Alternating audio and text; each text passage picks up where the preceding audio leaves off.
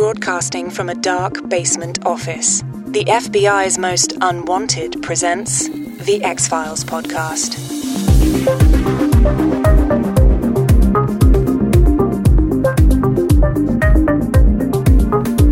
Well,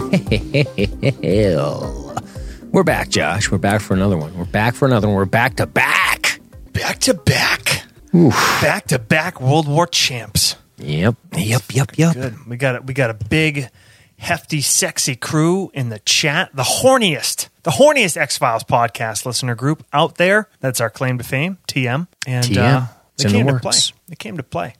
And if you're not listening live, you're missing out on great pre-show content, like the conversation we just had about feet. Sure. Yep. We did. Really- We equa- here's the teaser. We really equated- good radio. We, we equated discussing feet to discussing Donald Trump. That's all you need to know. It provokes Yeah. quite extreme reaction. Yep. That's that.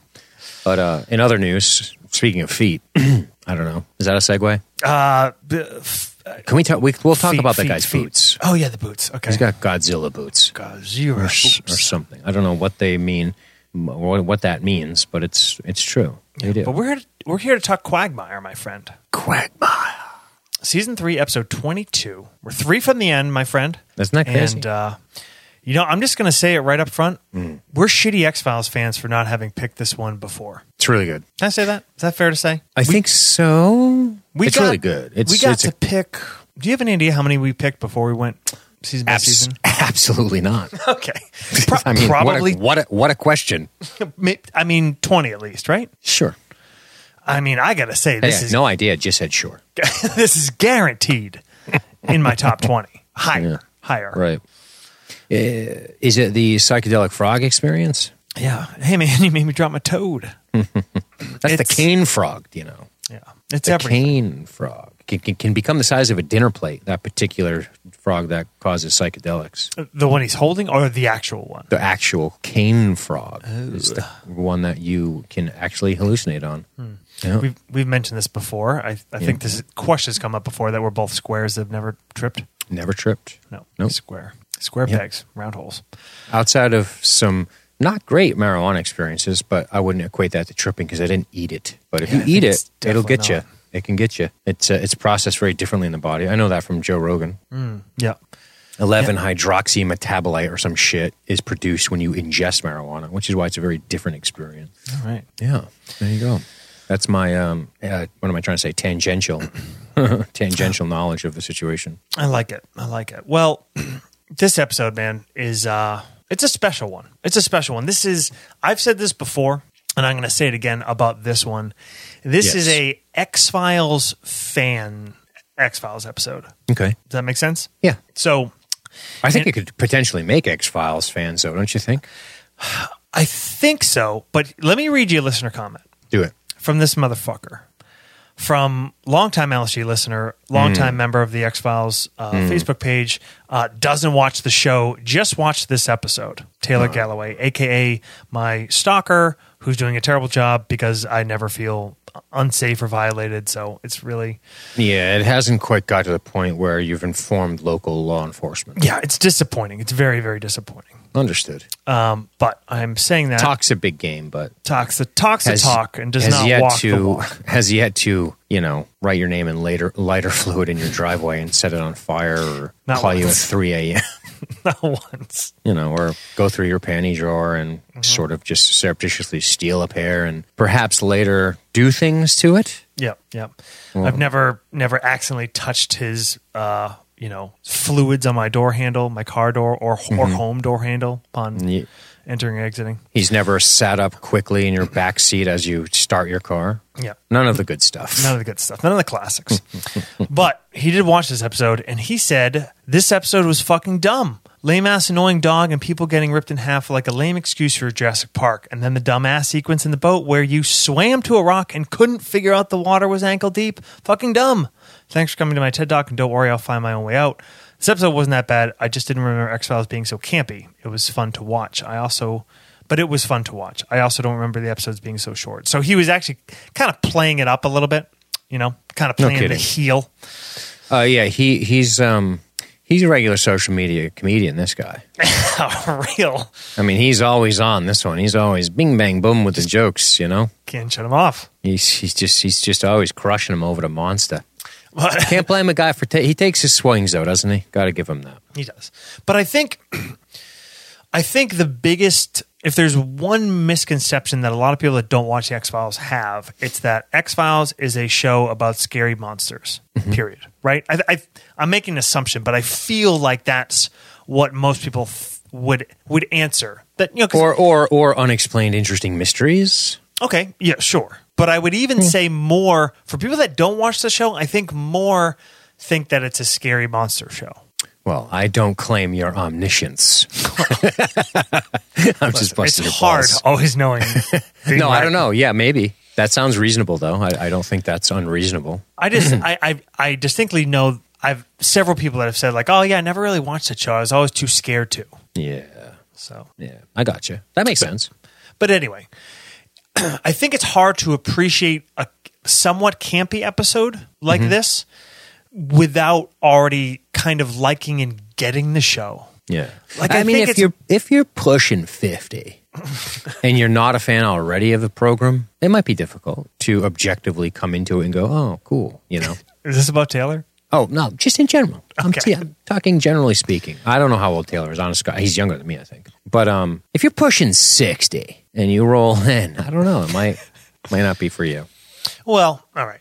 So what I was saying when I say it's an X Files fans X Files episode is that there's camp to it. There's that humor that we love, and there's so much great relationship building and just the dynamic between Mulder and Scully. I mean, the conversation on the rock is like literally an acronym that that X Files fans and especially shippers used to like just rip, rip nuts, rifle nuts while furiously typing in chat rooms about the COTR. This is a real thing. Jesus Christ. so I'm just saying, I think it's it's a it's a it's a strong love for me right out the gate. But I, I don't I don't think this is an episode that I'm going to show somebody who hasn't watched the show. Wow, what an interesting conundrum you find yourself in. And I'm not being sarcastic. you sounded very. I know, I know, I know, I know. I understand. what an interesting conundrum. you sounded like fucking Scully. I mean, I'm sorry, Mulder on the conversation on the rock. Really flippant. I'm not. It's funny when you play it back that way. But no, what I, what I'm saying is is that is interesting because you're being such a fan of the episode. And let me just tell you right now, this episode is really fucking awesome. It's super fun to watch, and um, I like it because it reminds me of so many things that came after it, like just the film Lake Placid. That's this movie, right? yeah. It it, it and, and, and there's Without you any know what else? depth. And you- you know what else? This you know this reminded me of August. For Christ's sakes, tomorrow's the fourth, right? the fucking beaches are going to be open, Those beaches will be open. right? That's what this reminded me of. Like, there's that part of it too, because with the suggesting, oh, we're going to close the lake. We got 48 miles of lake. What do you think? We're just going to close it? Yep. Because Definitely there's a lot of jaws in this. Right. The POV, Sure. not they're not seeing the creature. Exactly. And the, and the skepticism, it, Yeah. which was, well, and, and Jaws is a little different. They're like, well, okay, but so what? You know, there's a, people compare Jaws to the COVID shit right now, but um, you know, it, it's I I love first of all the setting is like all it, it's got to be late autumn. The trees are bare. It's cold. It's gray. It's fun. It's a monster episode. They're in this crazy weird place.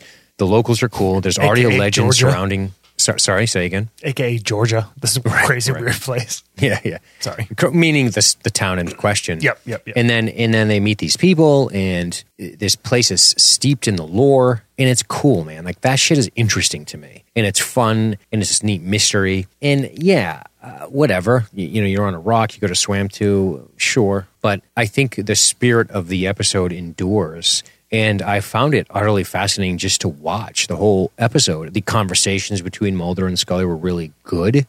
And I, I think I get what you're saying, though, uh, as I think about it for five more seconds, which is this example of maybe the campy ep- X, maybe X Files episodes that have a bit of camp to them aren't necessarily what you want to do for your first time viewer because for your first time viewer the X Files sort of makes its its claim on what you were just describing. And that's let's get to know these characters before we have them engage in some sort of weird camp right?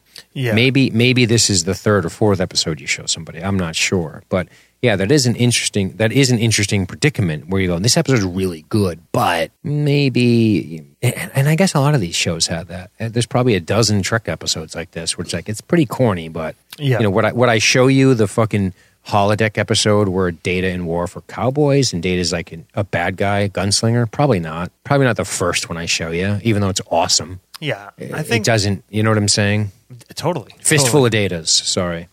Yeah, I might not show you that one at first, or or maybe even the the uh, the original Naked Now uh, original series ep where they're all fucking drunk and Sulu's running around sword fighting everyone. I might not show you that one first. Right. Right. Yeah. I think uh, it's you know it's uh, acquired. I don't want to say acquired taste. That's not the right. That's even you strong. Yeah, I hear ya. You need you need the context to appreciate how great this is. Like if you don't have a baseline of like you got to watch Ice or Tombs or Irresistible and know like this is how a monster episode works. This, these are the beats, these are the characters.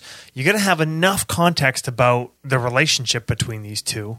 Because if you don't have that, I just don't think you're going to appreciate it enough. I don't think you're going to watch Mm. it and say like, "Oh, this sucks," unless you're a piece of shit like Taylor. But for like a person that's not a total piece of shit, I think you Mm. Yeah, watch yeah, it yeah. and you're like, "Oh, it was good. It was cool. Like, you know, it's kind of funny and silly and campy and whatever." Yeah, yeah. But he he may he may to prove his love for you to make you see that you love him too. He might kill a family member with that comment.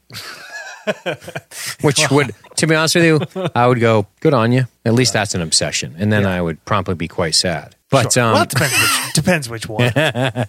you don't pick family, you know. fucking a. But uh, you know, Big Blue, the Southern Serpent, Faraday, Southern Serpent Mm. got a different Zing Zing, connotation there. Hey, who? Far- old, old Faraday. This guy's a, a true dyed in the wool scientist. Talk to me. Tell me your thoughts about Faraday and his frog apocalypse, which I feel like AIPAC would frown on that terminology. Frog holocaust. And I might be getting like getting it wrong technically, but for some reason that that actually conjures an image of frogs exterminating many, many people. Sure, I. I imagine Frog just sort of ushering people into horrific chambers of death with little fucking Hitler mustaches. Little black uniforms. Yeah, little little ribbit. They just point to go in with a fucking MP40. I'm like, what? Why is this a frog person? But um, What do you think Turn of the frogs gay. Um, so I don't know. It's um, it's funny. If they were cute, you'd think differently. I mean, he's not wrong about that. That's how we are. But sorry, we we uh we you know things that are expressive we get because we're fucking monkeys. We you know cats, dogs, things that make expressive things to us. It's different than a fucking beetle. We Yeah. can't relate to a beetle. Like we don't have that same connection. That the uh, the phenotype, as it were, of you know people look differently. It's we we see some commonality though. It's almost like eyes, mouth, nose. Like I get I get that thing. It's like me, kind of. You know. Yeah. But when it's like, I mean, even a frog, I would. I'm not like a fucking weirdo who's like, you know, blew up frogs as a kid. But like it, you know, it's, it's a frog's not a beetle, but a frog's not a dog. So his point is taken. Like we would care more if There's they were, scale. you know, if they were mini bunnies, we'd be like, this is fucking horrific. These poor little fucking cute nose bunnies. What- Frog what's Lacoste. happening? Yeah. Yeah, frog Lacoste. I like it. Yeah, it's But, something. Uh, an interesting dynamic about him, though, isn't it? That uh, I think a lot of times the the local expert, who's in in kind of a fringy expert, often Ah. very much ends up in the Mulder kind of camp, right? Sure. A lot of times he's Um, yeah. maybe. Um, Yeah, I can just say things as we've established, and my observations are just I was like, I was like, wait a minute. Yeah, maybe. not not always, but oftentimes we It's have this. it's common though. yeah there's a role they're kind of either they're at odds with local law enforcement or the local authorities in some way or another kind of the outsider and there's sort of a connection here and, and a lot of times they're an asset for the agents and i this is a nice little play on that because not like he isn't a useful sor- source of information but He hmm. really does nothing to assist in their investigation. He completely shuts down any any He's- talk he's- of Big Blue. He's got a charisma problem. Oh, for sure. What's which his charisma? explain it's it's in the he has a negative modifier. Yeah, negative. So like it's- a, it's- negative one, negative two. What do you think? Eight, Probably seven? just probably just one. okay. He's got an eight charisma. I'd call it an eight charisma, no question. All right. eight charisma, and and he's a and you know he uh, he works with this guy. I mean, he's on this. Let's be real. This guy's got a problem. He's a, oh, he's way on. yeah. he's way he's registering. He, I mean, if it was an EKG meter, we'd be like big time ghosts here. yes. You know what I'm saying? We'd be we'd be shucking the trap under his feet and blasting him with our proton packs. I got some ectoplasm forming right here. Yeah, exactly. This fucking guy. He's going in the trap with Beelzebub and whoever Mm-hmm. else is in there. Yeah, he this guy, I mean, he's probably a couple of a couple of decimal points away from being a complete pudding brains, you know? so it's just like ugh. It's reminiscent of as I the older I get, the more I sympathize with like the crazy eco terrorist who wants to wipe out humanity. Sure. And yet- because and- they just see people as complete and utter nothing. Like this you work with frogs Right. for a reason. And I'm down with wiping out humanity, like more and more. I'm down with it. But You're not going to have to. It's perpetuating its own demise. I hope so. Don't you worry. But I also like what you really find is that most of these characters are so unlikable, like just yeah, in movies. Hey, you know, the- so what do you th- why do you think he is why, why do you think they're like play him this are, is this a, is this to i mean why is this to make him possibly a suspect I- I think there's an element of wanting. excuse me. you're fine There's there's an element of wanting to make him a suspect, maybe at least initially, like a, a little bit. right But I think more it's it's to make him a weird, quirky unknown, okay I, I can see that i can see that sort of like a little a little mystery, and and the idea hmm. that there's going to be some kind of reveal that comes from this, or that he might, you know, it's, it's a little element to there. Like, what what is he really? Is it is there more that he's up to? Is there something that he's going to hmm. stumble upon or reveal? Like, what what role is he going to play? Because it's very ambiguous. He's definitely not, you know, wants nothing to do with Mulder after that first conversation. we're gonna flag this interview for a, for a check back Yeah, right? we're gonna. This is a follow up for sure. this is a follow-up let's flag this field interrogation report for for future reference Yeah. And and maybe and a g- good point from uh, Jay Carr in the chat. Maybe to shed light on the absurd, absurd. He says absurd i'm into Um, it. and so the idea that this guy is we we see him kind of have this sort of loonyish diatribe of yes, like as much as anybody might like nature, to call something a frog holocaust and shout about nature turning its back on you, and then to have him kind of cool and calmly tell Mulder, our beloved protagonist, one of them, that he's a fucking space cadet for believing in Sure. fairy tales. sure sure sure That's a fun dynamic. Right. I mean that that that line is that the line that he does he say that line about turn your back on nature to turn its back on you? Yes. Isn't it more? It wouldn't be more apt to say if you turn your back on nature, it will leap from a tree and tear your throat out. We're like, what the fuck, man? It's not, you know, like True. It's there's no. I mean, it's not amoral. It's not immoral. It's more amoral. But all that aside, yeah, All, all that aside, I do like his his take on that. Like he has this philosophical bend on the aesthetic of this particular breed of creature and its demise being inevitable based on encroachment of man, so to speak. And he's the hmm. he's going to speak for the frogs.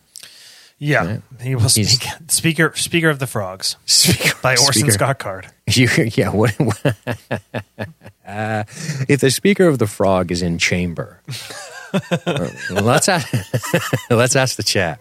If the speaker of the frog is in chamber and he's got his committee around him, when it's his turn to talk, what is he handed? What do you guys think? Like, wh- what is the object you hold? Correct. When when the speaker of the frog goes to speak, what what is handed to the speaker of the frog? And more importantly, what is he wearing? Is he wearing some sort of like Kermit green type of like outfit? speaker. Some sort of neck. Ker- Kermit has a collar of some kind, doesn't he? yeah. Uh, of course, he's a classy he's a classy frog. Classy frog. Who likes to keeps- fuck pigs, but that's. I was just going to say, well, who doesn't? Fair enough. If you're a pig, just keep your feet off my chest. Keep those hooves on the other side if of you the take care of them, rock and roll, babe. Yeah. well, Okay. So no, I'm sorry. Uh, what what what are they telling me in the chat? I, I guess maybe like a fly statue. I don't know. Is that is that too on the nose? a scepter with a fly head. How about a Oh. fly, fly swatter? Yes, that's Fly swatter, close. right? That's really close. that's really close. That might be the one.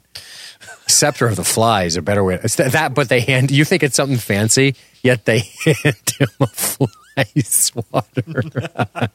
With just some dead flies like glued to it. I have the scepter of the fly. I have the floor. They're all yelling.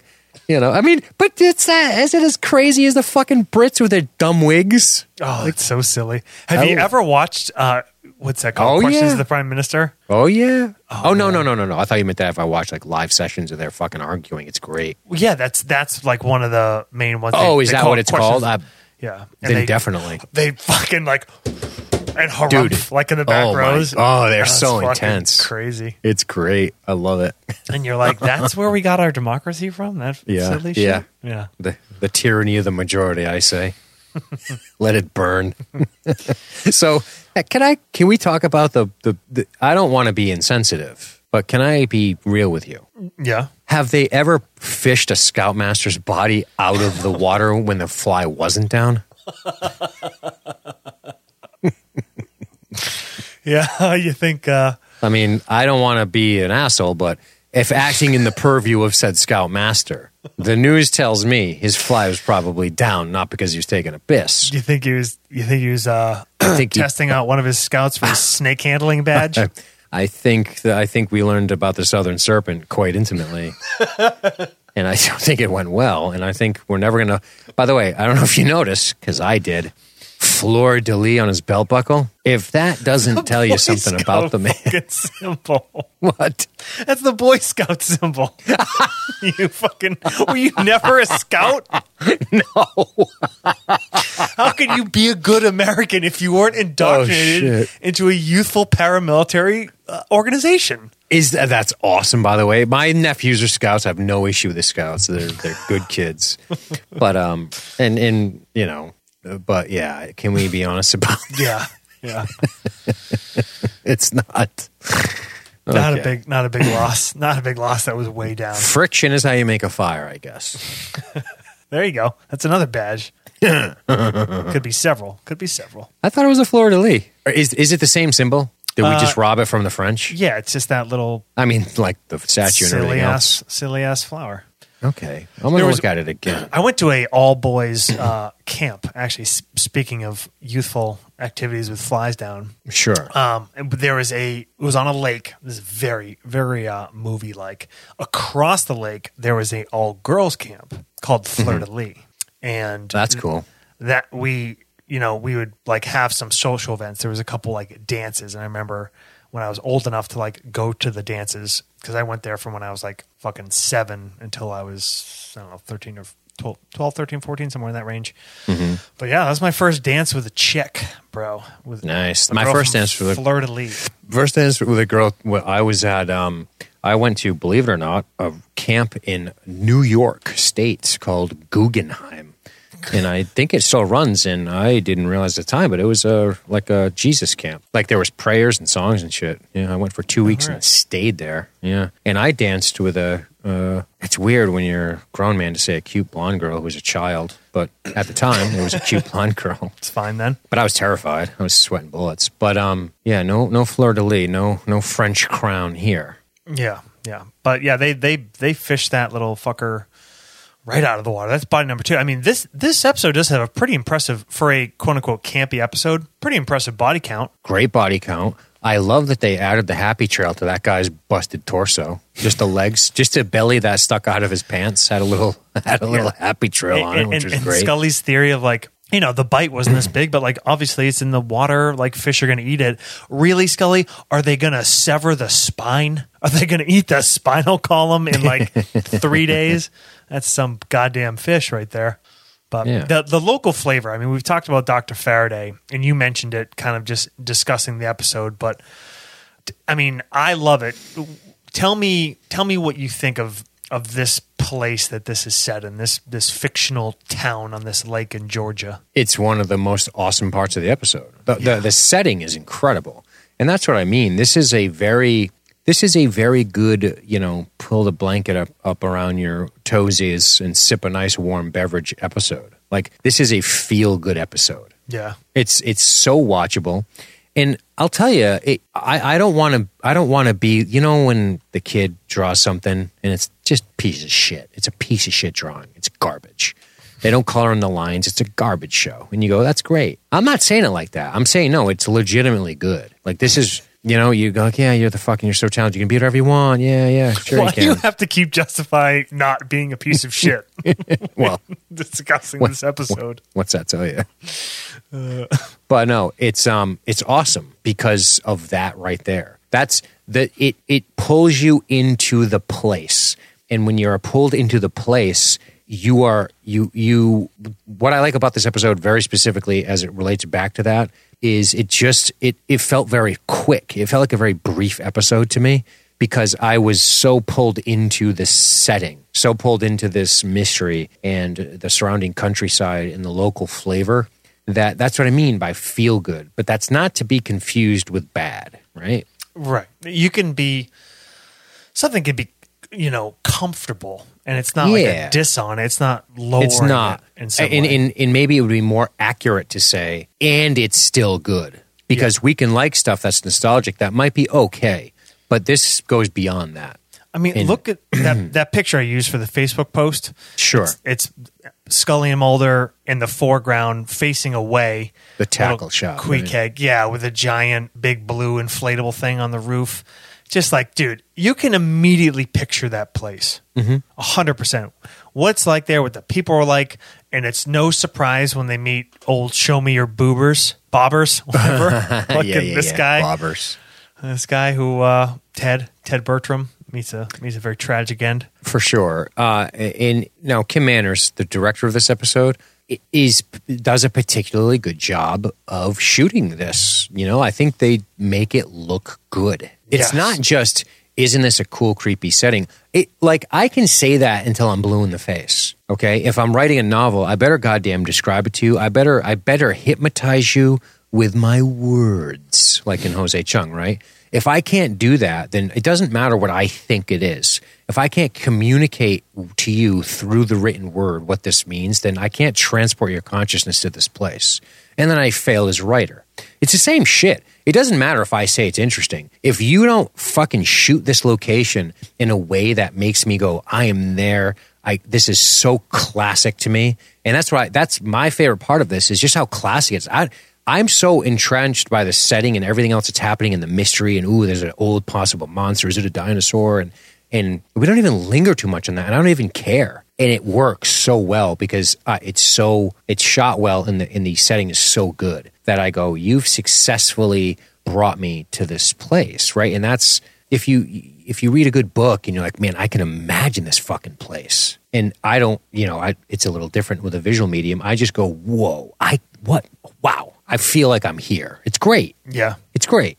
That's my favorite part of this shit. I like it. I like it. You know, Yeah, it's it's very there's it's a cross between a I almost want to say there's like an element of like a Stephen King kind of setting to it. it's funny you say that because I was thinking Stephen King when I was thinking of apt description. Yeah, Right. And obviously, like not some of his darker, scarier stuff, but Stephen King has more lighthearted. I I would even dare say campy kind For of sure. stuff, intentionally campy. Um, Great dialogue writer, by the way, but a lot of people don't talk about it. Great dialogue writer, King? I think. Yeah, I think Yeah. so. Yeah. But no, yeah, it is. The the fucking the scuba guy when the kids are getting high and the way his head just floats to the surface. That is excellent. Straight up and then bobs to the side. You, you you mentioned the body count, Josh. It's pretty fucking gruesome. There, yeah, dude, that decapitated head, the the the half body they find floating. Um, even like, I mean, the actual kill scenes. You know, there's no reveal of the monster in question till the very end for great reasons.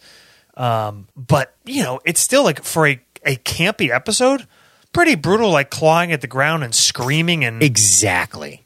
you know, it's they don't show a lot of it because we're trying to hide the monster, but it's not fun, happy times. You know, if you're It- Ted Bertram, there's nothing campy about the way you go out. Absolutely. And and you know, it's it that's why it's so it's just fun. And if you were like, we're gonna watch Quagmire, you know, we're gonna we're gonna cuddle under the blankets. Me and you, Josh, we're gonna cuddle under the blankets. We're gonna watch Quagmire. I like it. Taylor's so jealous. It's great. I'm in. Let's do it.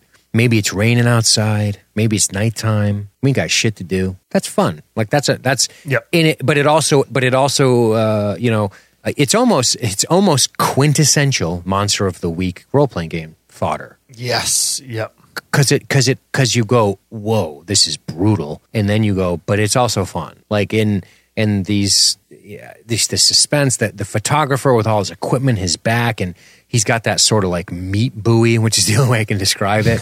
And he's and he's trying to bait this thing. By the way like 15 feet from shore get a better camera you crazy fuck. And then boom you, you, you- he turns his back and we see the water. I love shit like quick. that in Yeah. the cut to the crime scene. That's I love that. We cut to his camera in the dirt. Yeah. A lot happens. I mean, it moves quick. Yeah, it does. And it, but but it's his but it's you know without being pedantic, it's the same length of every episode, right? Yes, but I mean, But you it- think about the amount of. I mean, sometimes we only get one crime scene, maybe two. This is And- true. and the rest of it is kind of following the leads.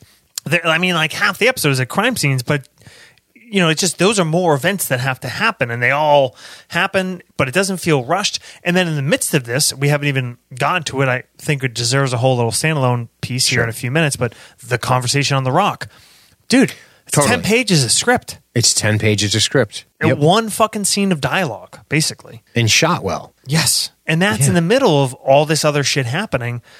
I mean, man, to pull this off the right way, Right. it's uh it's something special, I would say. I agree. I would dare say. Yeah. Um, I love the moment because you know we always have uh, it, it, it, it's it's a it's a trope that I love, but the trope is the skeptical law enforcement local, right? Yes, I'm sorry. I'm just thinking of the meat buoy. Mm, you you like you were talking about the thing the photographer had, and yeah, I keep picturing the fucking uh, scuba diver's head, which is much more like a, a meat buoy in reality. That's what it is, man. Fucking Sorry. chum tube out there. Oh I'm like, But no, he. yikes! a whole episode Let that of let, euph- euphemisms. let that run around in your skull for a minute. I Like, think like the Boy Scout troop leader did. yeah, that's ain't that the truth? He's like, I'm going to show you my fucking chum tube. Oh, Fuck. You want to earn that fishing badge? See, that's just what the you know this. It's like it's like back in the day when like women were like, my husband beats me, and like you're being hysterical, and they slap her. You know what I mean? Because they didn't want to face the truth of you know treating another human being so abhorrently.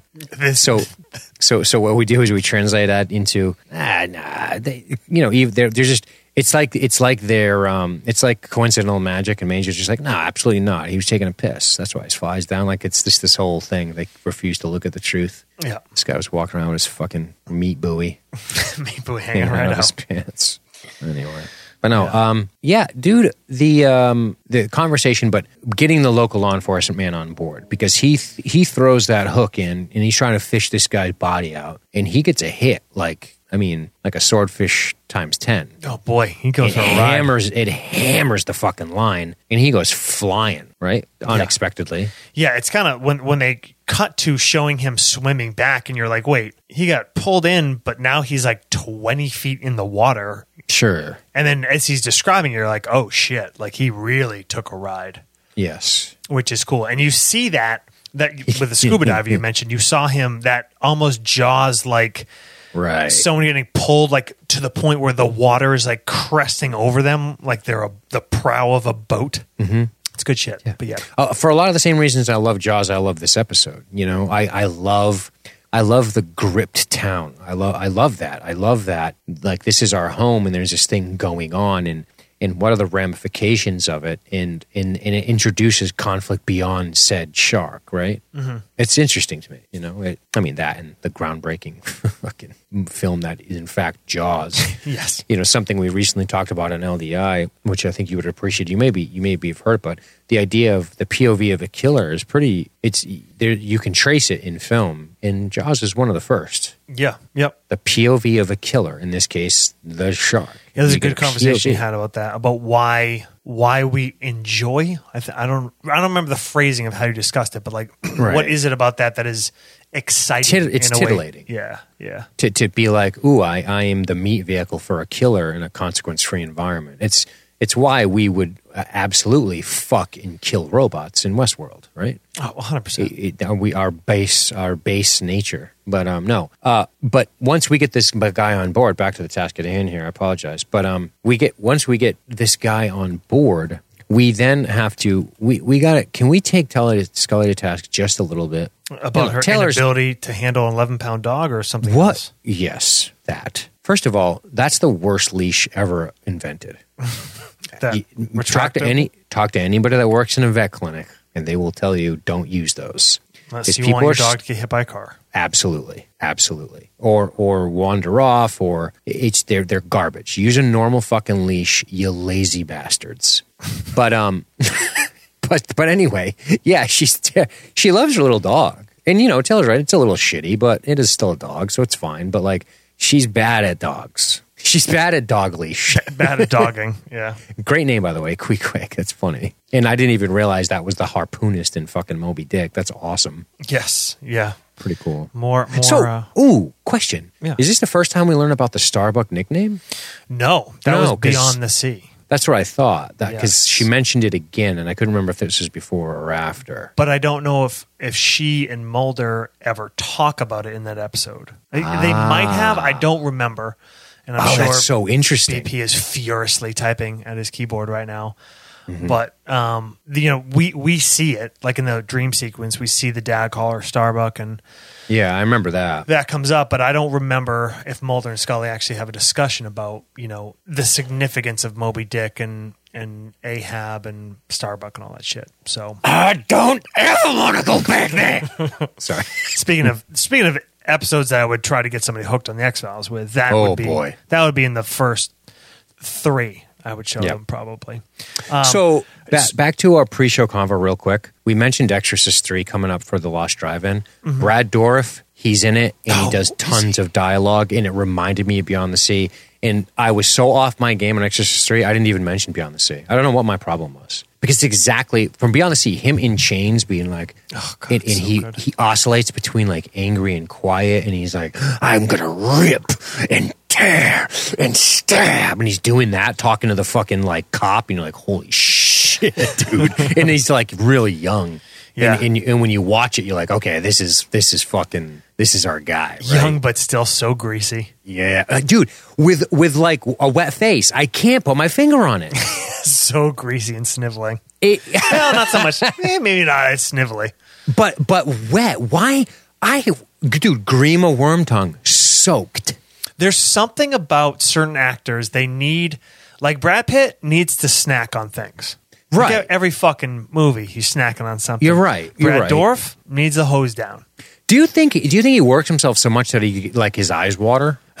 maybe that's part of it. It might be, man. I'm, I'm being honest. Like, I mean, uh, maybe he's wet. Maybe it's just casting directors being like, you know what would look good in this role would be a, a wet Brad Dourif. And the director's Like, like, "Hmm, I like that. I like that. I, I don't understand. like his fucking portfolio of headshots, it's just each one of them is just drenched. but in like totally normal situations, Oh like he's like sitting around a table laughing, like you know, at a dinner party, and his just face is just fucking soaked. I, I come up to you one day, like we're having a beer. I'm like, dude, Matt Brad Dourif at the Comic Con, soaking wet. Can you fucking believe it? I don't understand. I saw I saw a puddle in the middle of the place. I walked to it. I thought the fucking girl from the ring was gonna kill me. There's puddles all over the floor. The next thing I know, I see a wet guy. Oh, Sabrina, Satina, whatever the fuck your name is. Oh. Anyway, but uh, I- oh, I she's terrible with the this. dog. Okay, I'm sorry. She's bad with the dog. I got to say this while we're on this topic. Hit me. because I want to bring it up anyway. Harper Bill in the chat says, unpopular opinion, Queequeg is an annoying dog, and I'm happy it doesn't appear in any more episodes. I love animals, but his incessant barking was obnoxious, though a good call back to Clyde Bruckman. Dude, Mm, you know, true. you know how much I love animals. I've talked Sure. about it all the time. Of course. There's I think something. we're ab- I think we're both pretty pro animal. there's something about yippy dogs, though, man. It's tough. There's a you it, It's tough. you got to be they, they hit you with the right pitch, and it's like, ooh, I could have punted you through the family window. yes. I I could could've. never I could never actually run up and kick a dog. But No, I know, I know. But if it was a cartoon dog, I want the other cartoon character to punt that motherfucker right through the uprights. There's How something what- about it. So let me ask you this: What about if you're Rod in the Roger Rabbit world and it's a cartoon dog and you're a real you? You boot that, Oh, fu- you fucking, punt him. Oh, absolutely. Fourth- fourth and 11? Absolutely. Fourth I'm going and 11? Vinatieri on that one. Fucking fourth 11, 70 yarder. Oh yeah. Give me a shot, coach. I'm good for it. I'm good. Well, the good it. news is when you kick it up in the air, it'll go yahoo. You know, because it's a yeah yeah yeah. Because it's a cartoon dog, it won't make a horrific crying noise I that it's think- dying. I think 20 pounds is the minimum to be considered a dog. Otherwise, we got to call it a different thing. It's Yeah, not a dog. Although, what about um? Well, I don't know how heavy they are. I'm sure one. Erin's in the chat. She'll know. Um, the um uh, corgis are awesome, right? Smart little fucks. I feel like a corgi's over 20 pounds. God, maybe I've seen some fat ones. Punt. Yeah yeah yeah wee.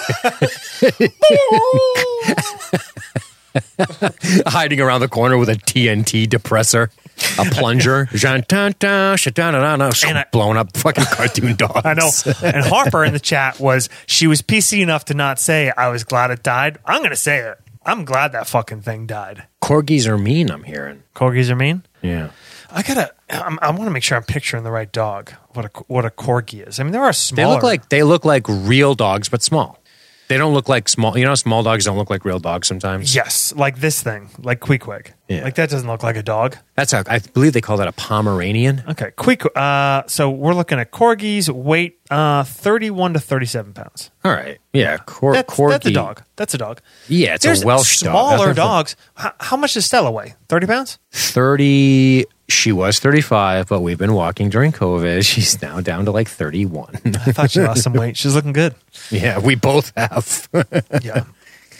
Um, yeah, and actually, uh, BP sent me some notes. Apparently, you know, because obviously Gillian Anderson had to deal with the dog most of the time, and apparently it like farted nonstop and it smelled horrific, and she couldn't stand the thing. they probably gave it tons of treats. Mm, probably. yeah. Queequeg. Well, Well, anyway. yeah, Queequeg does did eat its owner, right? Does Yeah. Queequeg eat its owner? What do you mean? The owner died. Queequeg eats him. Oh, oh, right. Yeah, the yeah, original yeah. one. This is from Clyde Bruckman's. Yeah, yeah, yeah. Yeah, who cares? They're just a husk of meat and needs to eat. Let it eat. I forgot about that. Yeah, so a couple good callbacks. That was mentioned, the, Mm-hmm. the callback of Queequeg, and then the Stoners. You mentioned them. These guys Yes. are great. They they Yep. were in. Um, is it War of the Copperfages or is it the um, the Hand? It's one of those two. What guys? I'm sorry. The Oh, Stoner, the Stoner couple. The you I- made me drop my toad. i- isn't it coprophage? Well, the Copperfage. And then they're Coprophage, yeah. then the great callback like 20 years later. They're in um, uh, Mulder and Scully Meet the Were Monster, the the best episode of Jesus. season 11 for my A hundred percent. Yeah, it is War of the Copperfages. And It the. Chat is confirming. Coprophage. Copperfage. Coprophage. Why are they Italian? I don't know. That's poop. uh, Hey, caca, mama. Tell me about the coprophage in the old country. Anyway, Fuck. we got a Um, very difficult situation with the coprophages. that's the uh, the advisor. Jersey. What do they? What do you call you call the advisor? What's the what's the mafia? Consigliere. Yeah, there we go. Consigliere. Consigliere. Yeah. Well, you want to talk about the old uh, Coder. Conversation on the rock. conversation on the rock? I want you to. Uh, I want you to talk to me about this. Let's let's let's get into this. Dude about i forgot to get the i forgot to get the exact timestamps but it's somewhere in the six to 7 minute range 10 pages of dialogue uh, another good note from bp so this episode was written by kim newton um, not to be confused with kim Manners, who's the director Sure. but it is widely acknowledged that Darin Morgan did some significant work on the script and specifically on the conversation on the rock. Okay. All right Yep. and I think you can smell you can smell that that Morgan all over this thing, all over the entire episode in a way, but especially Absolutely. especially in this sequence here.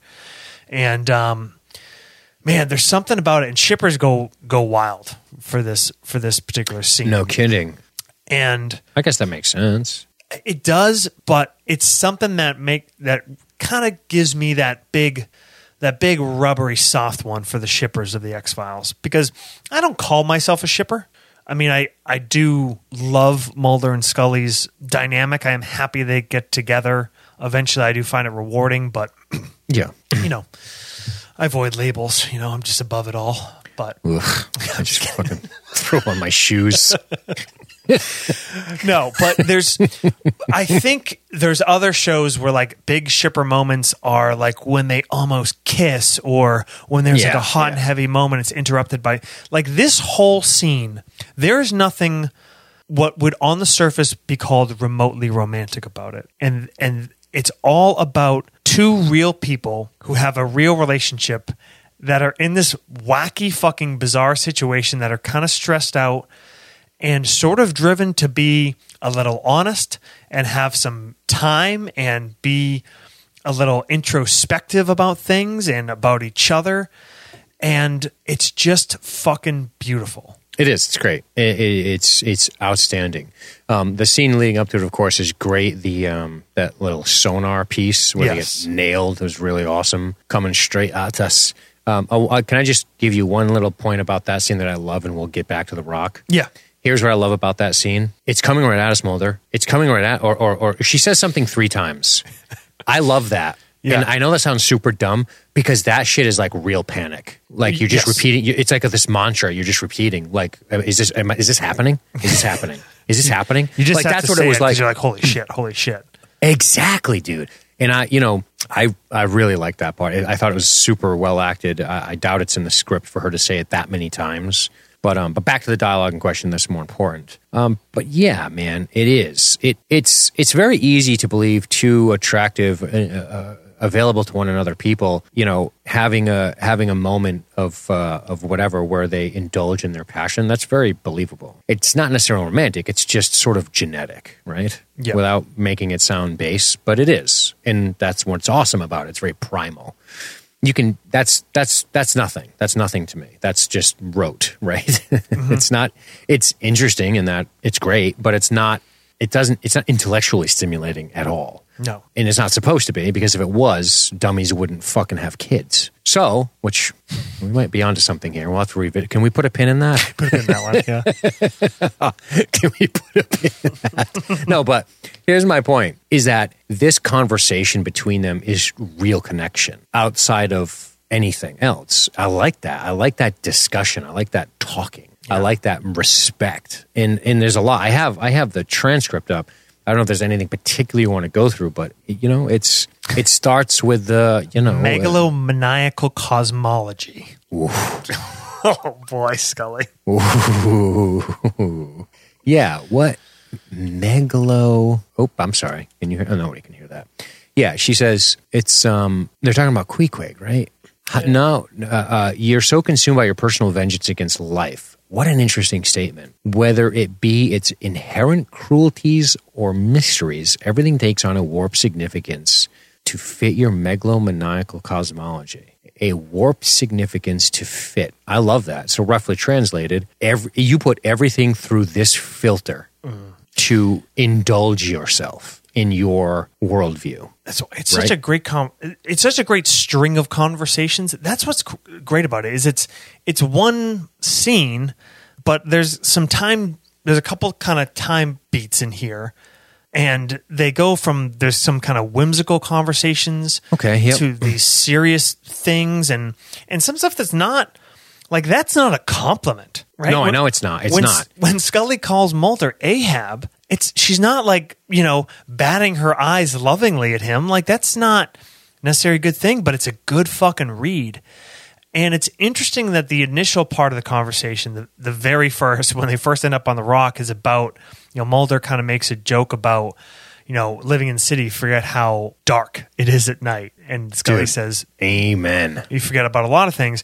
Great comment in the chat right th- right here. Another one from Harper Blue. Convo on the Rock reminds me of all the time I've gone camping with my cousins, friends, brothers, kids, random conversations about space, school, or dreams, blah blah blah blah blah. But there is something about being out in a in a situation like this, and especially this exact situation they're in. The boat sinks. They're stuck on this rock. They don't know which ways to shore, how far it is. You got nothing to do but talk. You got no phones. You got nothing. And I think about those.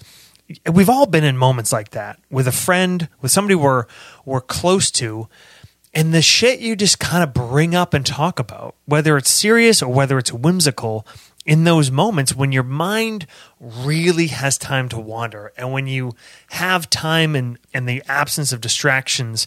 And that's the kind of shit that, like, I know I'm total fucking old man on the porch, but like when any fucking downbeat is just a moment to look at your fucking phone, like, I Sure. wonder how many conversations like this aren't being had by a generation that's growing up nowadays, right? Sure. There's a in in if if I may indulge this type of conversation because it is of great interest to me. Let's let's chill. Let's let's let's camp out in this neighborhood. Let's let us, Josh, engage in a virtual camping out right now. Love it. So, number one, this is one of the most rewarding parts of doing a podcast is this ability to have a conversation utterly distraction free because outside of how awesome that is, we're trying to be professional. I don't flip through my phone on the fucking podcast, never, not once. Okay, not No. once. I don't, and I, and I am utterly engaged in the conversation in the moment, which is why I think there is an appeal for people to listen to people have conversations because I think it is something that is not that common anymore you can't forget politics, forget debates. They're utterly meaningless.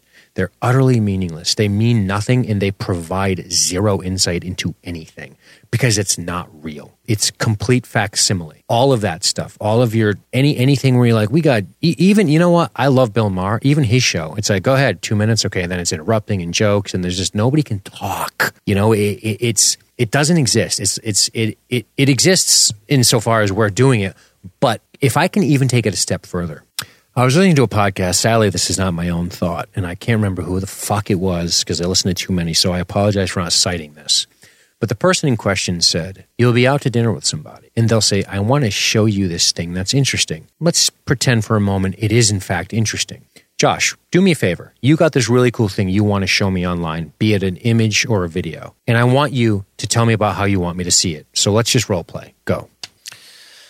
Oh, dude, um, you gotta see this crazy picture of this this chick's feet. Oh my god, it's it's grotesque. Uh, Hang on, hang on, Re- I'll show you, dude. It's on my phone. Stop right there. Can you describe it to me? Uh, yeah, yeah. Think about that. right? Describing Nobody does it- that. No. Yeah. n- Now you, we, what did we talk about a minute ago? When I was talking about the setting of this episode, I was talking about. I was ta- when I was when I listen when I was talking about um, uh, an author. an author has a very difficult task. It's very hard. They have to transport your consciousness with words. Okay, and that's hard because it relies on language. Now, what if I made you so defunct at that language because I grew up just showing you pictures of everything and never describing to you anything? Yes. That's that's something I think we'll see ramifications of in the future.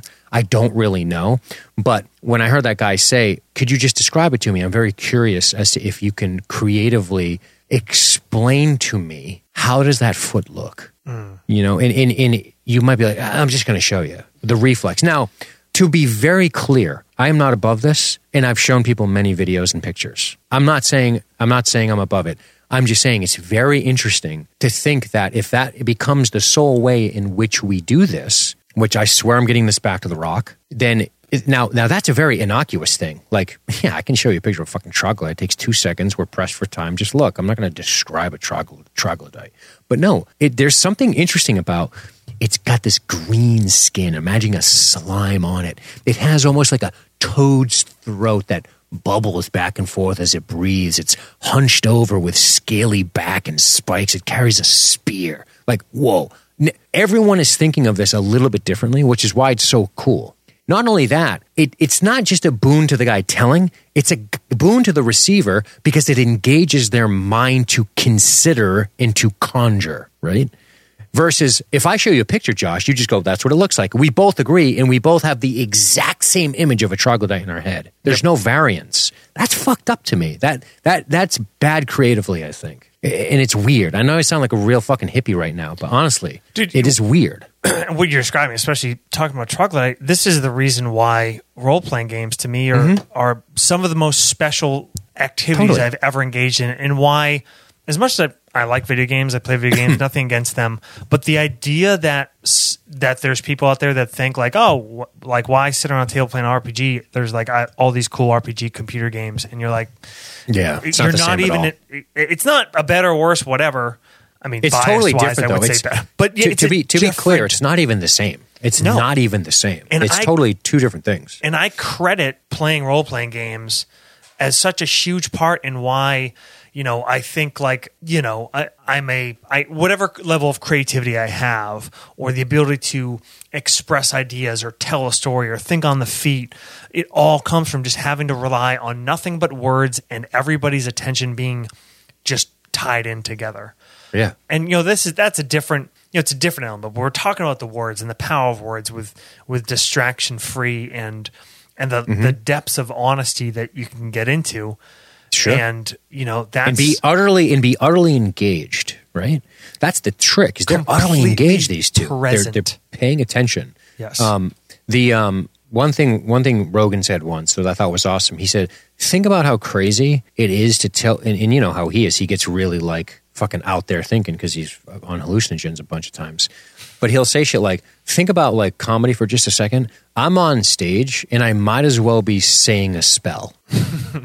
It's crazy, but he's right. I'm casting a spell and then you laugh. I cast a laugh spell on you. I, am standing up here and I'm just going blah, blah, blah, blah, blah, blah, blah. I, and I talk into this device, which, which amplifies my voice.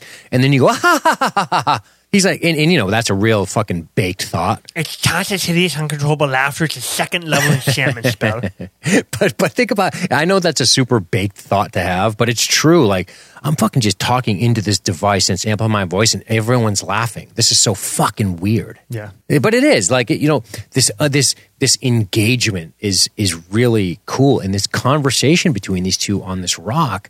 You know, it it they they have their their attend they have wrapped if that if I can use that word attention eh, with each other, and and and she's sort of not just that, but her indictment on him, which is essentially saying, you know, it doesn't matter if it's the truth or a white whale. It's an impossible situation for you to capture. And you're going to, it'll leave you dead along with everyone else. I mean, what a tragic show if he did die because of it.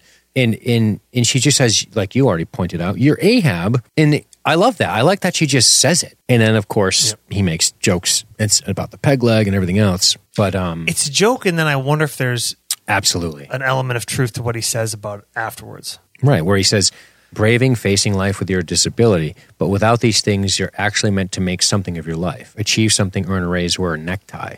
So, if anything, I'm actually the antithesis of Ahab because if I did have a peg leg, I could possibly be more happy and more content to be chasing after these creatures of the unknown. I kind of took that as almost saying, you know, you, if it wasn't for this, I might have to face reality, so to speak. Yeah. Um, and this, a sort of passive um, admittance of the fact that he knows that he's not pursuing any kind of conventional kind of success or achievement or anything like that, right? Yes, In, yes. In, in what he is chasing after. Um, and, and that maybe in a way in the back of his mind, that's something that could bother him, For sure. which is almost never acknowledged, you know, in his, Yeah. his passionate quest. For sure. Absolutely. Yeah, you know, it's um this is uh this is fascinating character study, man. I love this kind of shit. Yeah.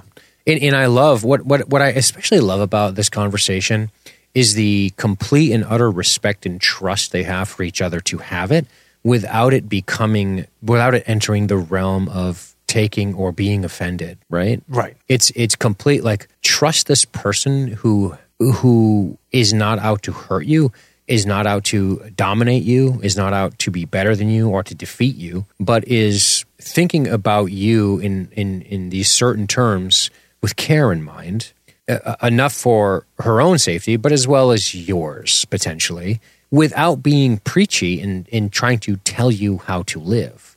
And that is that takes a long time to earn Yeah. It's really hard. I have friends I know that if I that if they wanted positive like like real feedback about something, it I, I would struggle. And other friends where I wouldn't struggle at all. Because you know I I- that if you gave them the truth that they say they're asking for, Sure. wouldn't go great.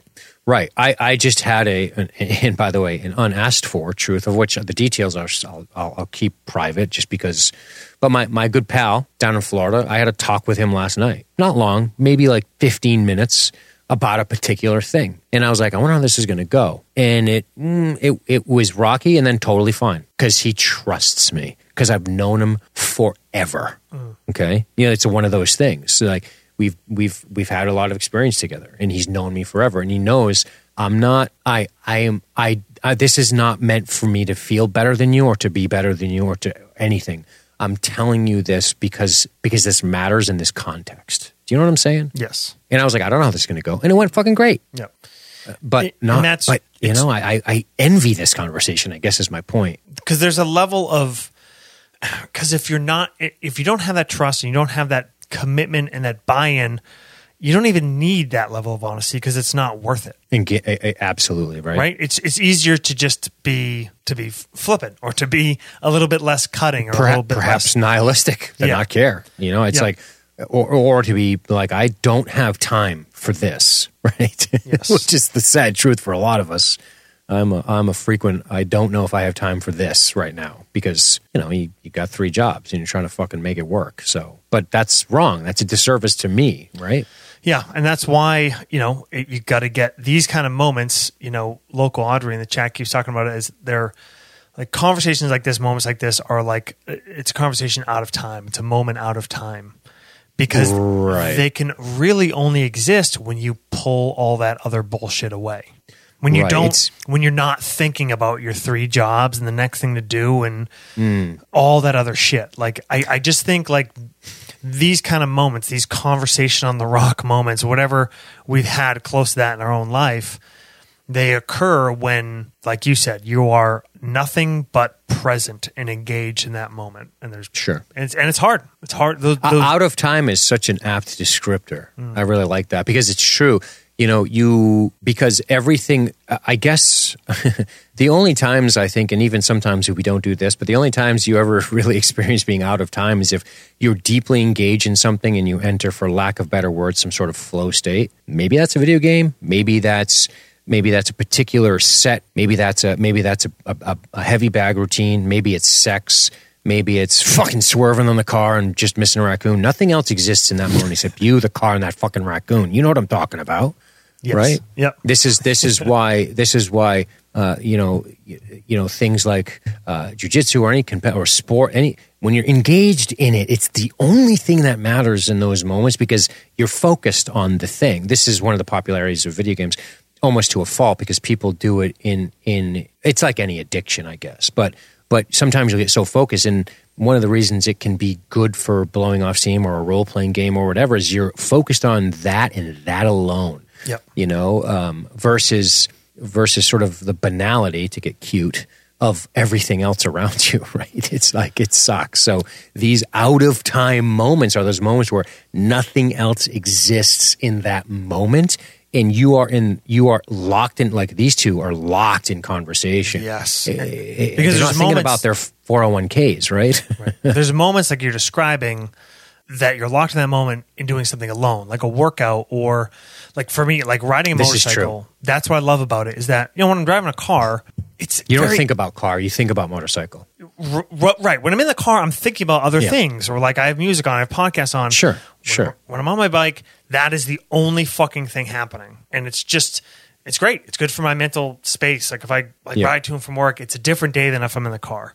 And but then to have that kind of moment, have that kind of engagement, share it with somebody else, that's that's a whole fucking different thing. That's that's a special thing. absolutely absolutely Shit. Yeah, man.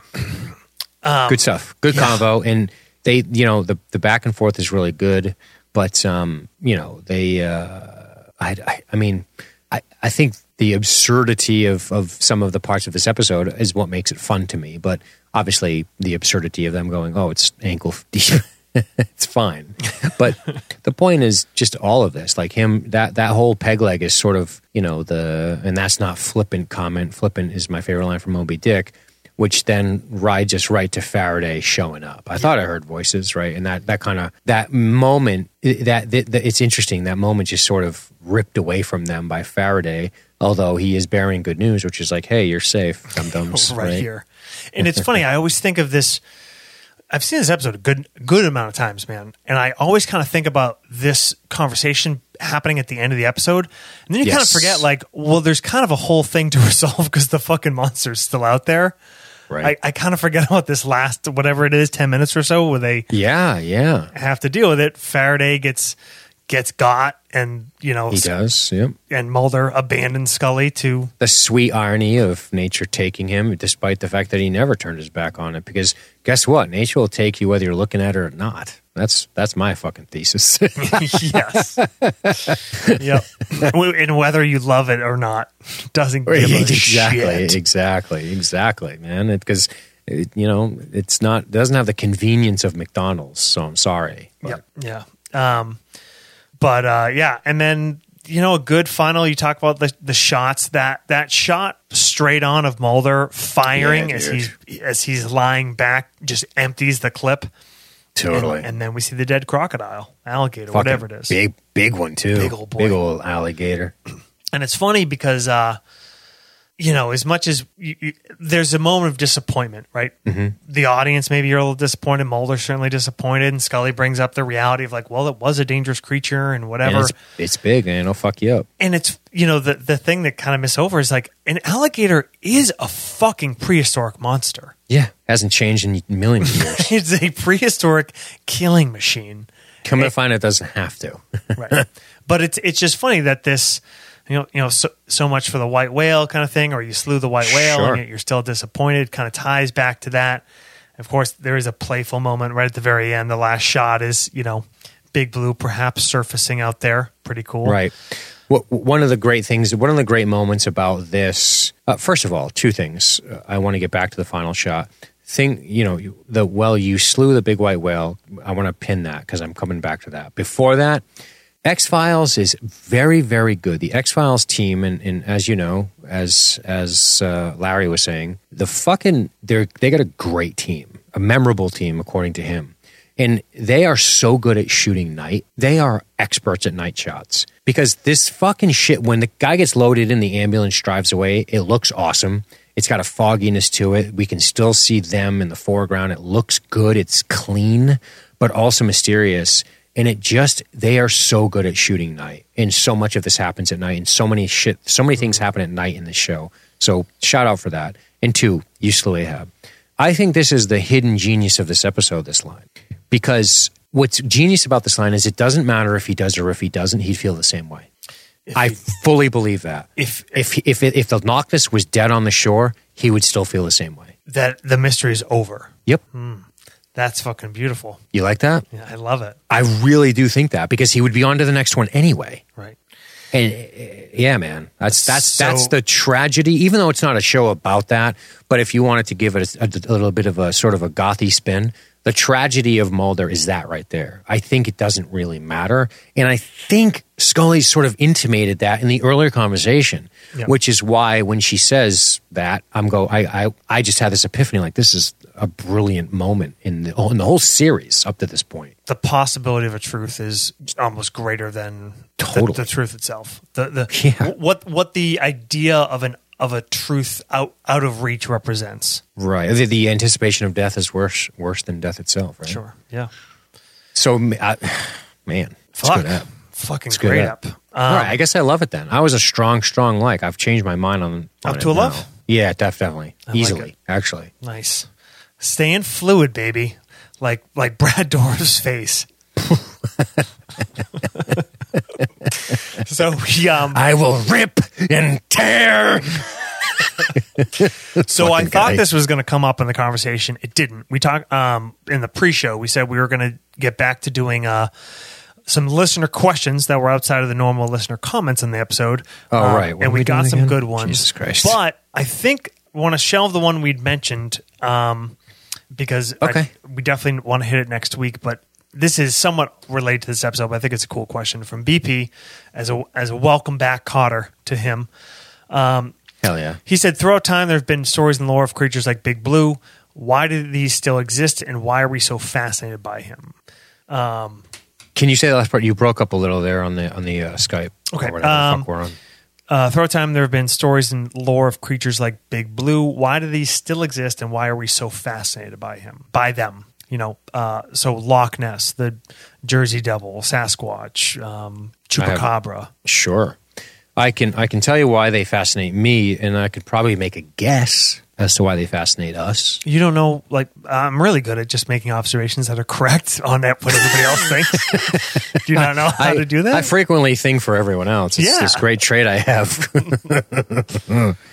I'm working on it in therapy. No, um, I if I could venture a guess, which is sort of akin to my own feeling, but um, I think because the human being has innate curiosity.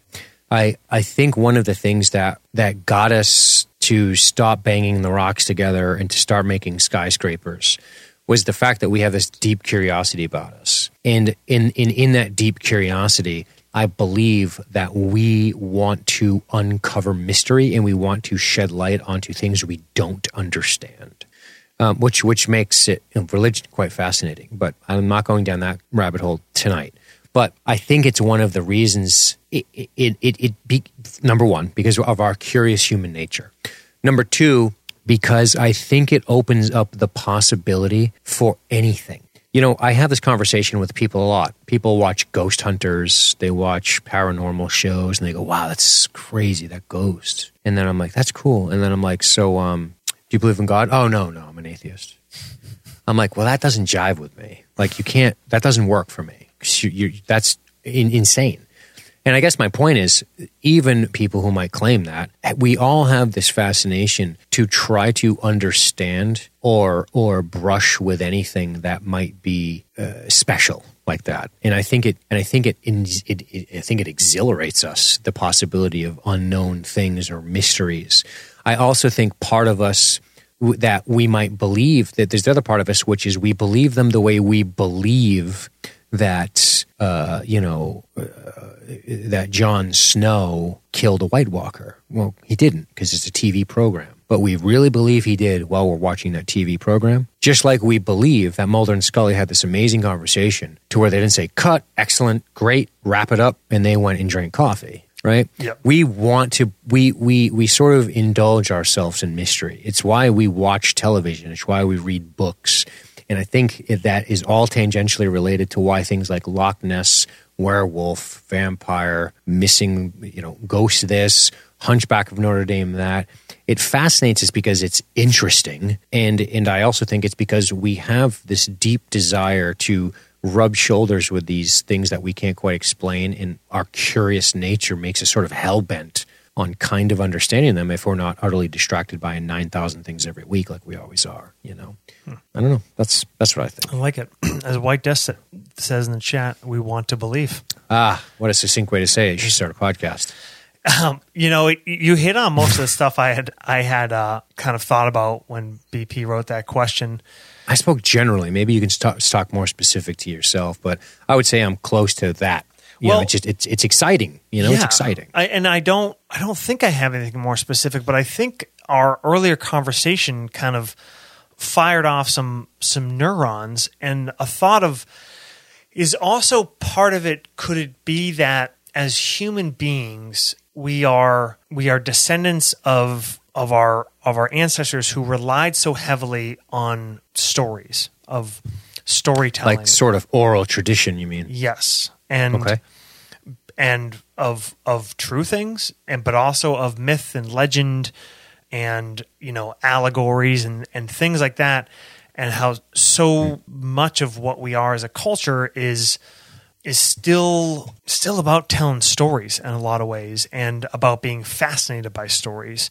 And maybe that's an element of it too and and maybe that's just a different way to say the same thing that you kind of talked about this idea of wanting to believe in something but i think there's This inexorable pull to to sort of chase away the shadow. It, it is, and also just to be fascinated by by the idea of something like I find that shit fascinating, and I don't believe in it. Like the vast majority of it. Um, when Which say, goes back to the Game of Thrones comparison, right? sure, in a- in a in a very vague way, but I think that's that's kind of the point I was making. Like uh, we we we we don't mind the deception in the consciousness transportation in the moment in the pursuit of the excitement of it all. Right? it's it's kind of a beautiful self hypnosis that For you sure. can put yourself in.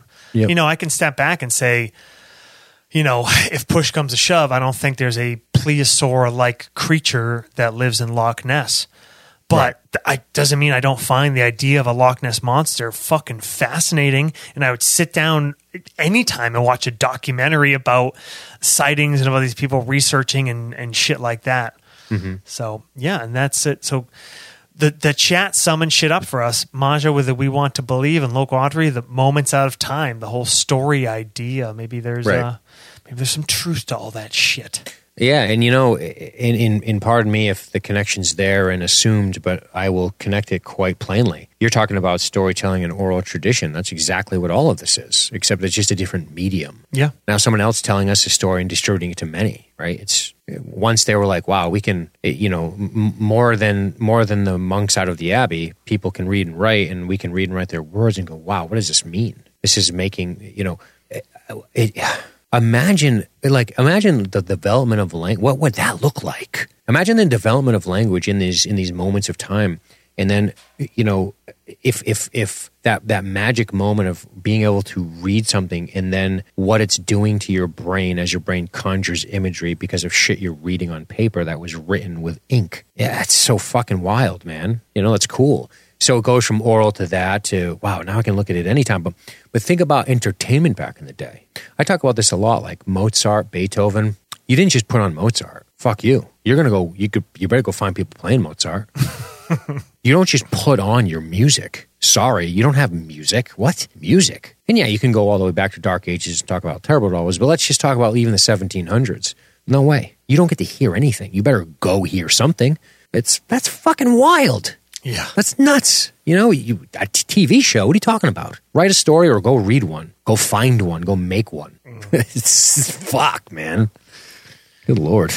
But Yeah, I mean, just I, that's why I was like watching like The Witch when it's nighttime, and you're like, oh, so fucking good, okay, I guess go to bed because what the fuck else? dude. uh, Think about it. When we lose power, what do we do? Light a candle, read a book. Yep. And then we're like, oh, whew. and they're like, it's fucking seven o'clock. what the fuck? I'm not bombarding my fucking head with beams of light. Yeah, You know, it's crazy. God damn, dude. fuck. This is why I don't smoke. Damn weed. player, yeah, dude. Imagine if we were stoned having this conversation. Forget it. Podcast would be four and a half hours long. Oh, it'd be a Joe Rogan podcast. Minus the hundred million dollars Yeah. and the nine hundred million downloads. Minus all the people listening and paying money. It'll be just like it.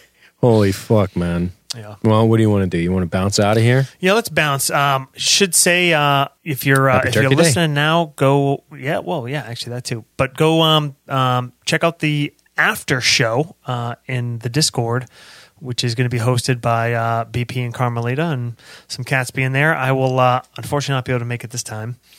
But uh, that's going to be back to happening after most of the live broadcasts. And if you're listening to this, happy Happy Turkey Day. Be thankful. Happy Turkey Day. Oh, yeah. yeah. Stop bitching about fucking 2020. You know, you know you got some shit to be thankful for. Yeah, honestly. You cunts. Enough with the 2020 memes. Exactly. Your mom died, your dad died. Let's go. Hey, good. You don't have to buy him a Christmas present. Bada bing. Check him off the list. Put a couple of fucking shekels in your bank account, you ungrateful fucks. Just kidding. Love you guys. You're the best. Tell them goodbye. I'm sorry. I ruined it. In the, in the words of Dr. Faraday, if you excuse me, I have some amphibians to release.